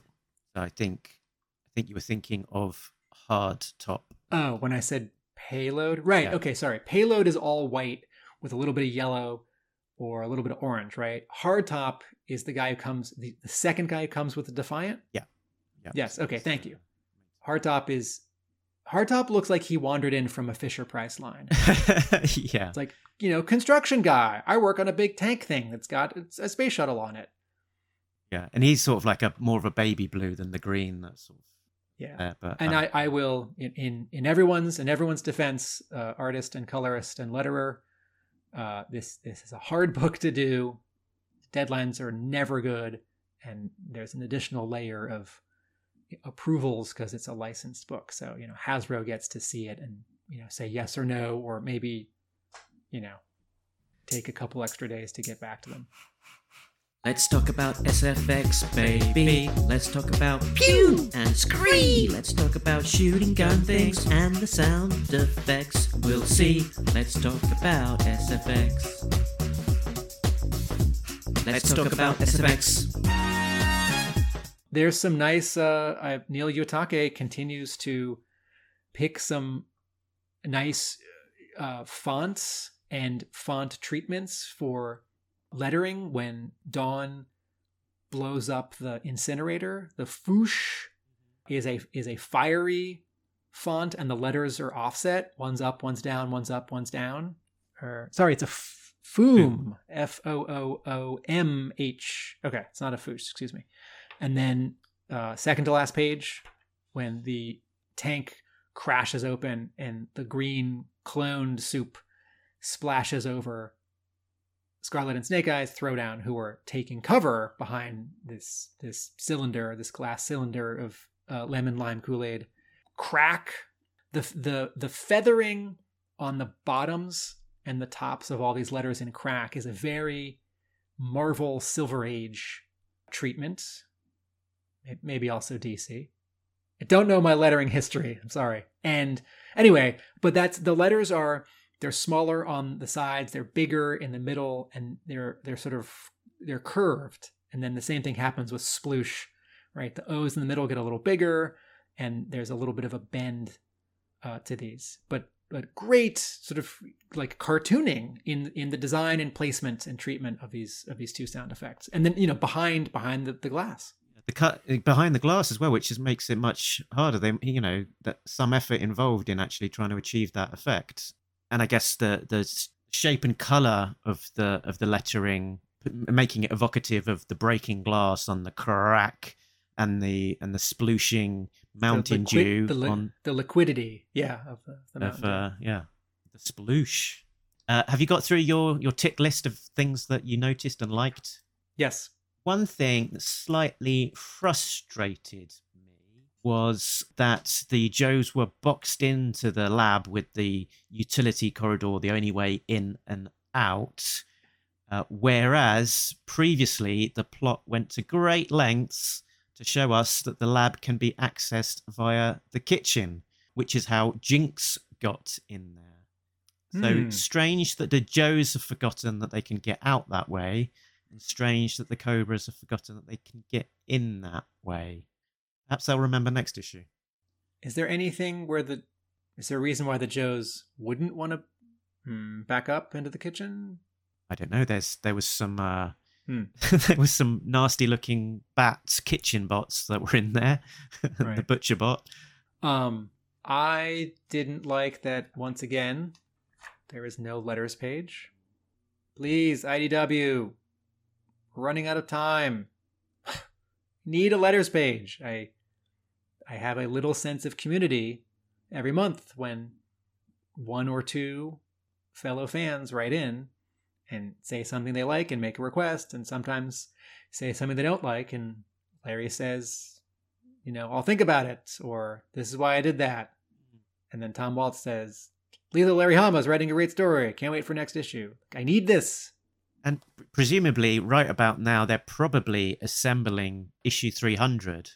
So if you were to write in this month, I guess there's a fighting chance that you might have an issue, a letter published for issue 300. I don't think they're going to have a letters page in 300. I think they're going to have a page for Waltz. He's, I think Waltz is going to have a column. Hama will have a page. Gallant will have half a page. I think Jay Brown may have a column or half a page because he's been on this for so long. And then I think there'll be a paragraph at the end where Waltz wraps it up and says, Thanks to everyone else who contributed to this series. And while we won't be continuing this story, you know, keep, keep your eyes peeled for news if you're a G.I. Joe fan. Hmm. I feel like there's going to be two pages of text that will replace the letters page. And in a final issue, I'm totally fine with that. Marvel did that in 155, Yeah, yeah, yeah. but there had also been letters pages in the previous months uh, at the Marvel book. And hey, IDW, if this is only time, like, you know, if this is, mm, please, please. okay. And this isn't selfish. It's not like I've been writing in letters and I want to see them in print. It's like, no, I've, I've gotten some letters printed. I feel great. Thanks. It, with my time machine, I would mail the letter that I wrote to Postbox the Pit around issue 92, which I, I wrote but didn't mail. I don't think it would have gotten printed, but I've had three letters printed in G.I. Joe comics, so I feel this isn't selfish. This is this is selfish in the other way. I want to read letters by other people. I spy with my little eye. My first I Spy. I've only got two left after after you spoiling my I Spies. Uh, one of them was, Was- was- A ghost. uh, one of them was Genghis Khan, comparing him to the cartoon. Um, I look back at the the Genghis Khan appearance in uh, the Arise Serpentor Arise episode to see how his designs compared, because I, I thought the sort of the color scheme was somewhat uh, cartoony because of the the quite bright colors. And while the design is quite different, there are some components that uh, have some similarities. So on his breastplate, there is a big sort of golden medallion, which um, is somewhat evocative of that design. Uh, and there's a lot of sort of red going on, red and purples going on. Possibly coincidentally, possibly intentionally. There, I think they might have uh, looked back to Genghis Khan of the cartoon to see uh, see if they could capture some of that. Um, my I Spy is on the cover. Uh, there's a little bit of text on the craps table. There are some numbers, both as numerals 4, 5, 8, 10, and as words 6 spelled out, 9 spelled out. I don't know how to play craps. I've never played craps. Um, but on before all the numbers, it says "Don't Cobra Line," and I think in craps normally that would say "Pass Line." And I I don't quite know what the reference or joke here is, but I think it's like, uh, okay, sorry, I'm looking at a different part of craps table. There's a line. One says "Pass Line" and one says "Don't Pass Bar." So I think I think the joke here is like Cobra Cobra something like don't Cobra line, don't pass line, don't go over line. Maybe Cobra line sort of rhymes with over. Don't Cobra line, don't go over line. Anyway, uh, I 72% understand and appreciate this joke. Um, but the font is really nice. Neil Uyetake. That's, a nice font. And the, you know, Sh- Shannon Gallant definitely drew all of the white lines. And then Neil Uyetake, or a letterer at IDW, probably Neil Uyetake, definitely laid in that text. And I think it's him and not the artist because, uh, like the like the title, all in part one, for foreign translations, that's a layer you turn off in Photoshop. So a letterer in another country at another publisher could type it in in their language. Anyway, uh, don't Cobra line. That's my I Spy. My last I Spy is the very final page, which has um, Genghis Cobra stepping out of a broken tank. It is very, very similar to the cover to issue 210, which features Serpentor stepping out of a broken tank, Oh yeah, which drawn by the same artist drawn by the same And- artist. yeah. and colored by the same colorist. Stop. Have a Time Time to beat the soles of your boots with my face. Sucking chest wounds, red ninjas, brain scanners, rubber oozes, blue ninjas. And then some more sucking chest wounds. Hammer time. Just have some of that real Hama terminology coming into play. So so we've got a reference to rules of engagement all over the place. Um, we've got Dawn saying no plan survives the first five minutes of combat, which is, is something we are well aware of uh, as uh, seasoned GI Joe readers. And we have got lots of uh, reference to the caliber of the Joe's weapons as they are using them. So you, uh, you quoted that already, Tim. Uh, Gung Ho talking about his 40 mic mic uh, and the 50 caliber and the 5.56 and 7.72 chipping, uh, not chipping the bat's paint. It's a Larry Hama colloquialism. He's talking G.I. Joe and all its heroism. Can you guess what it is? Is it something new? Now, listeners, Larry drops a slice of real life on you. I also had uh, a colloquialism. Roadblock says, I feel the same about robots who violate the first law. So, that being a reference to Isaac Asimov's first law of robotics. So, the first law of robotics is that a robot may not injure a human being through it or through inaction allow a human being to come to harm. Uh, the second law being uh, a robot must obey the orders given to it by a human, except where orders would conflict with the first law. And the third law being that a robot must protect its own existence as long as such protection does not conflict with the first or second law. So, uh, yeah, the robot here is uh, trying to harm a human, specifically the GI Joe team. Therefore, uh, it, you know, Roadblock is um, within his rights to blow them apart with his Ma Deuce. Quote of the week, quote of the week, quote of the week, quote of the week, Quote of the week, quote of the week. quote of the week. My favourite line of dialogue was this one. Scarlett says, So the doorway from the utility corridor that is now full of Cobra Vipers combat assaulting this lab is the only way in or out, which is uh, actually re- referencing back to uh, to the um, uh, kitchen that I was talking about before. Anyway, uh, and uh, this is the favorite bit. Dr. Mindbender says, That would seem to be your problem, not mine. That's a you problem. Thanks, Dr. Mindbender. Hmm. Tim, did you have a favorite line or Yeah, half, half halfway through the issue, I've referred to this page where Duke is leading seven Joes and some vehicles onto the C-130. They're running. He he calls them out by name and he says, "Wild Bill's cranking up the C-130, and I had our weapons and field gear loaded." I like that it's already ready to go. And on the previous page, he says to Scarlett, "You'll have to hold out for at least three hours." Right? I'm launching a relief mission immediately. So there's a little bit of okay. Cobra Island is it's what's near Puerto Rico and Cuba, or it's in the Gulf of Mexico, right? And Mexico, yeah. Joe HQ is in Utah. And so, how fast can a C 130 hmm. and a stealth fly from Utah to the Gulf of Mexico?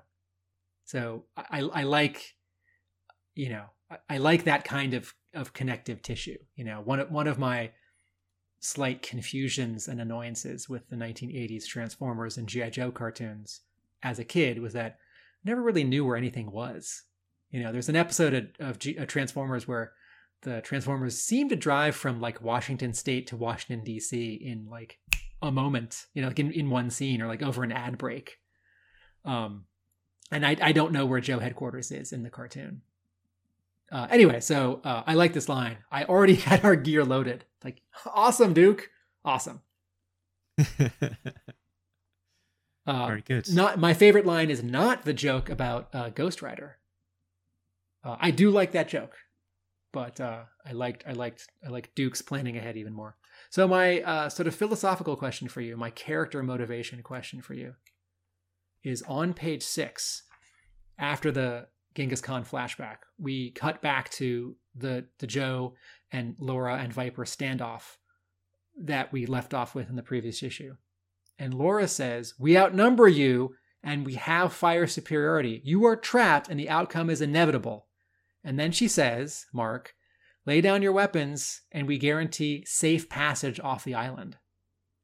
So I wanted, so, and I, I, I meant to bring this up. This is maybe the most interesting thing of the issue. And besides all the, you know, DNA and flashbacks and Genghis Khan. And we sort of talked about this in a roundabout way already. Is Laura becoming a good guy? staying a bad guy, becoming a worse bad guy. Do you take her at her word here? Huh. Would she guarantee them safe passage off the island, or is she trying to trick them? Or would she want to provide safe passage and then Cobra Commander or someone, or one of her Vipers would say, no, no, no, no, we're locking them up and we're going to execute them or ransom them? Hmm. Yeah, I don't think she's in a position to guarantee it, is she? So, and also one of her main objectives is to to capture Snake Eyes so that he can be plugged in to a scanner. So, I think she's being nefarious. Hmm. You'd think. Mhm. I I feel like in the moment of a firefight, there is no need for Scarlett to respond like "We don't believe you," because you know they're just they're just shooting. They're the Joes are trying to kill Vipers and get out and protect themselves. But I, I can imagine in a slightly different version of this scene, there would be a little room for uh, some of this back and forth where Scarlett does respond. I'm also fine with Scarlett not responding because the Laura is is yelling, and the Joes are yelling because there's all all this machine gun fire. It's loud, right? There are.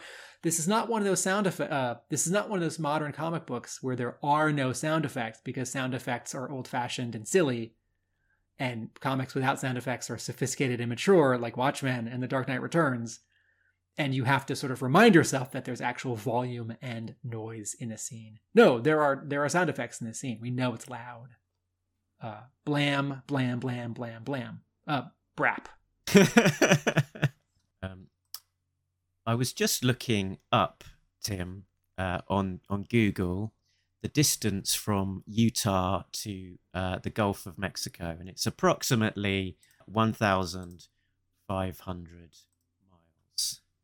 Are And you also looking up the top speed of a C-130? the, t- the top speed of a C one thirty is 590 kilometers per hour. So the approximate time for uh, a C-130 at top speed to get from Utah to the Gulf of Mexico would be around about three hours.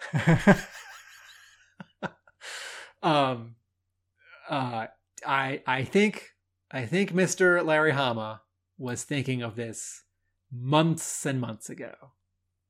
Yeah, and you know I can't think of any at the moment, but certainly there are incidences like this in the past 300 or so issues of GI Joe where there is a a timetable and a distance to be covered, and and someone's calling it out. You know, like Borovia or something. You know, it's like, well, this tank only has a half tank. Uh, excuse me, this tank only has a half tank of gas. You know, we're not going to make it to the train in time. The train is so and so far away. I wish uh, Hasbro would uh, would, would release a, a Laura. What's her number? Three hundred three. Oh, I can remember. Is it three, four, seven? Okay. Uh, something. I I, three I just something. I just Laura. What's what's this issue number? Two ninety six. Laura's two ninety six. I wish uh, would make a a Laura Crimson Guards person action figure Hmm. uh, with. I guess you wouldn't do removable helmet. I guess you'd do replaceable head. Hmm. But that that you know you need it. You need a new sculpt for a, a different body type for the um, Crimson Crimson Guard. But there ha- there have been female Cobra soldiers, Cobra officers, in yes, the modern true, era. true. And has there been a Yeah, did they recolor did they recolor retaliation yeah, they recolored retaliation Jinx and turned her into a kind of a new take on Vipra. They, I think the closest parallel actually is that they've released a female HISS Tank operative as part of the HISS Tank um, Kickstarter. Oh right. Right. Is she in red like the classic HISS tank driver? I am racking my brains. I think it was a basically a female, a red female version of the HISS Tank. Cool. Well, they okay, they've got the they've got the body type and the color right. So customizers, for now it's up to you to turn that into Yeah. Laura Laura 296. I know she's not 296. Uh, are you considering backing the the uh, HISS tank Kickstarter Yes, for yes, the I six did. inch line?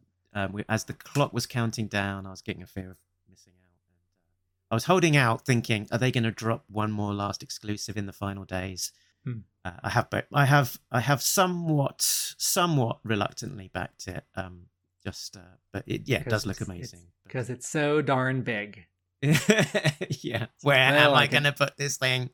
Well, if I got rid of these 10 hardcovers and cleared this one shelf, I could put this that's giant tank uh, I'm gonna there. have to get rid of some books off of my bookshelf. All right, that's uh and that then that's the issue. Yeah. So, Yo Joage.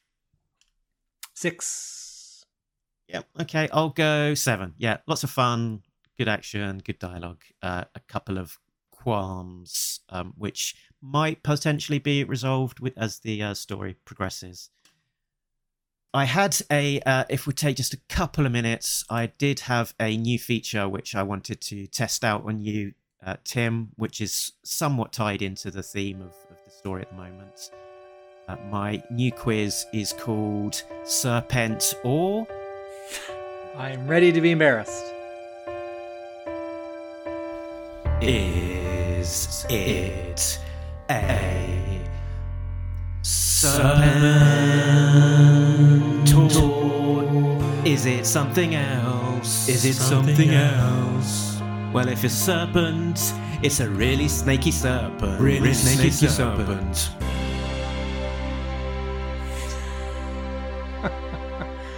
What a jingle. So the the idea behind this is that I'll I've got a list of serpents, snakes, names, and I've got a list of something else, and you have to decide whether it is a serpent or something else. Okay. Uh, so so this week we have got some different adders and some different spiders, common spiders of uh, common spider species of Australia. So I will say something, and will it be a uh, an adder or will it be a spider? So let's go first up. Desert death. Desert death adder or desert death spider? Adder. Ding adder. Uh, tent. And I think instead of I think instead of you saying ding, it should be a little clip from the cartoon of this I command. Um, sorry, what was the second one? uh, tent. Uh, that's a spider. Here's a spider. Okay. Common spitting. Snake. That is a spider. Oh. Ugh. Oh, uh, uh, um, from the movie. Farewell, worm. Best line in the movie. Som- sombrero. Spider. Spider. It is a spider. Uh, many horned. Spider. That is an adder. Ah, Dwarf sand. With a W, wharf. Dwarf. Dwarf. Dwarf sand. Adder. Dwarf sand. Spider. Adder. It is an adder. Okay, last one. Pirate. Spider. It is a spider. Oh, what? What was that? Seven out of eight. Do I do I get your classified hiss? is that the prize? Okay. ding, ding, ding. Okay. Maybe I should just get your your used childhood Cobra adder, Well, I never which I never, one. which I never had. No, I didn't either. I Didn't get a regular release in the UK. So there we go. Um, that was Serpent or something else. Farewell, worm. cool. I, I guess the I guess the Harther. If I'd lost completely, if I'd gotten all seven or eight wrong, it would. Your life has ended. Uh, cool. So uh, I'll, I think uh, that might make a future return. As uh, we join, as you join us next time on Talking Joe on the ARA episodes, we will be continuing to cover the issues as they come out. So two nine seven, all in part two, which is currently due 31st of August as the fortnightly ish GI Joe continues. I think this one has got a three week uh, gap between issues. And of course, we will also be covering uh, our historical look back on the Devil's Due era as uh, as we sort of come to the uh, last few issues of the Brandon Jerwa run. Uh, Tim, where can people find you?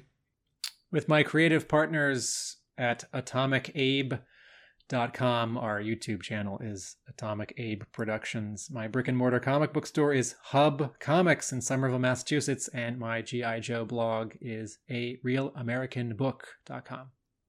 And you can find the show on the usual places. TalkingJoe.co.uk is the website that has links to those places. Uh, we're on Facebook, Twitter, Instagram, uh, and more. We are also on Patreon. Big thanks to our backers Richard, Sam, Jay, Bill, Christopher, Justin, and Rob, who are getting early access to episodes as well as some exclusive content. And that is us done. But remember that. Nobody beats Talking Joe, an international podcast. Laters.